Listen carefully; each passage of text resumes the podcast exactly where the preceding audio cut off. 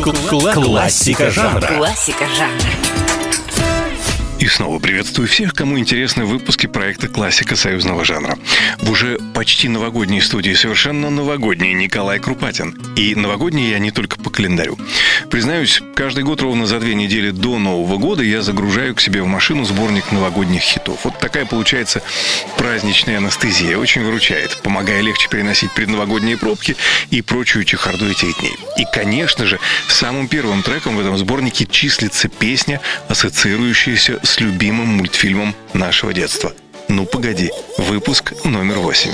Расскажи, Снегурочка, где была? Не совсем понятно, как создателям этого мультфильма удавалось, я уверен, протаскивать в саундтрек фирменные мелодии, коими всегда изобиловали выпуски «Ну, погоди». Но, если не ошибаюсь, эта песня чуть ли не единственная, что была написана специально для мультфильма. Уверен, все вы помните сцену, где Заяц был Дедом Морозом, а Волк — Снегурочкой. Но мало кто знает историю создания этой невероятно заводной песни. Ее создатели – одни из главных советских авторов детских песен Юрий Энтин и Геннадий Гладков. Хотя, если внимательнее вслушаться в историю, то к создателям можно было бы отнести и еще одного человека.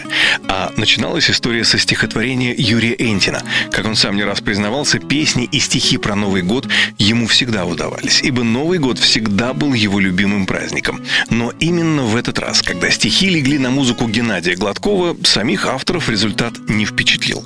Не разглядели они в ней шедевры и поначалу даже недоумевали, встречая бурную реакцию аудитории. Потому, по словам поэта, чуть ли не главную роль в рождении песни сыграла актриса Клара Румянова, озвучившая «Зайца».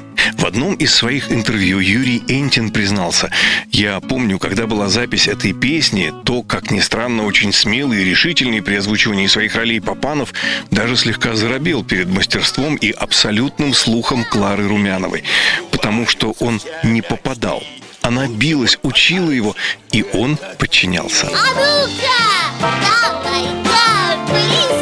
Ну и напоследок маленький секретик авторов песни. Оказывается, в первоначальной версии в песне было на один куплет больше. «Ты меня, любезная, извини, и свою любовь ко мне сохрани. Как же не винить тебя, милый дед? Столько зим потрачено, столько лет». Это четверостишие по решению худсовета было удалено из песни как излишне фривольное – и после таких вот открытий, признаюсь, я еще больше начинаю уважать те старые советские худсоветы. Ведь с таким куплетом песня действительно потеряла бы свою детскую наивность. Классика союзного жанра. союзного жанра. Программа произведена по заказу телерадиовещательной организации Союзного государства.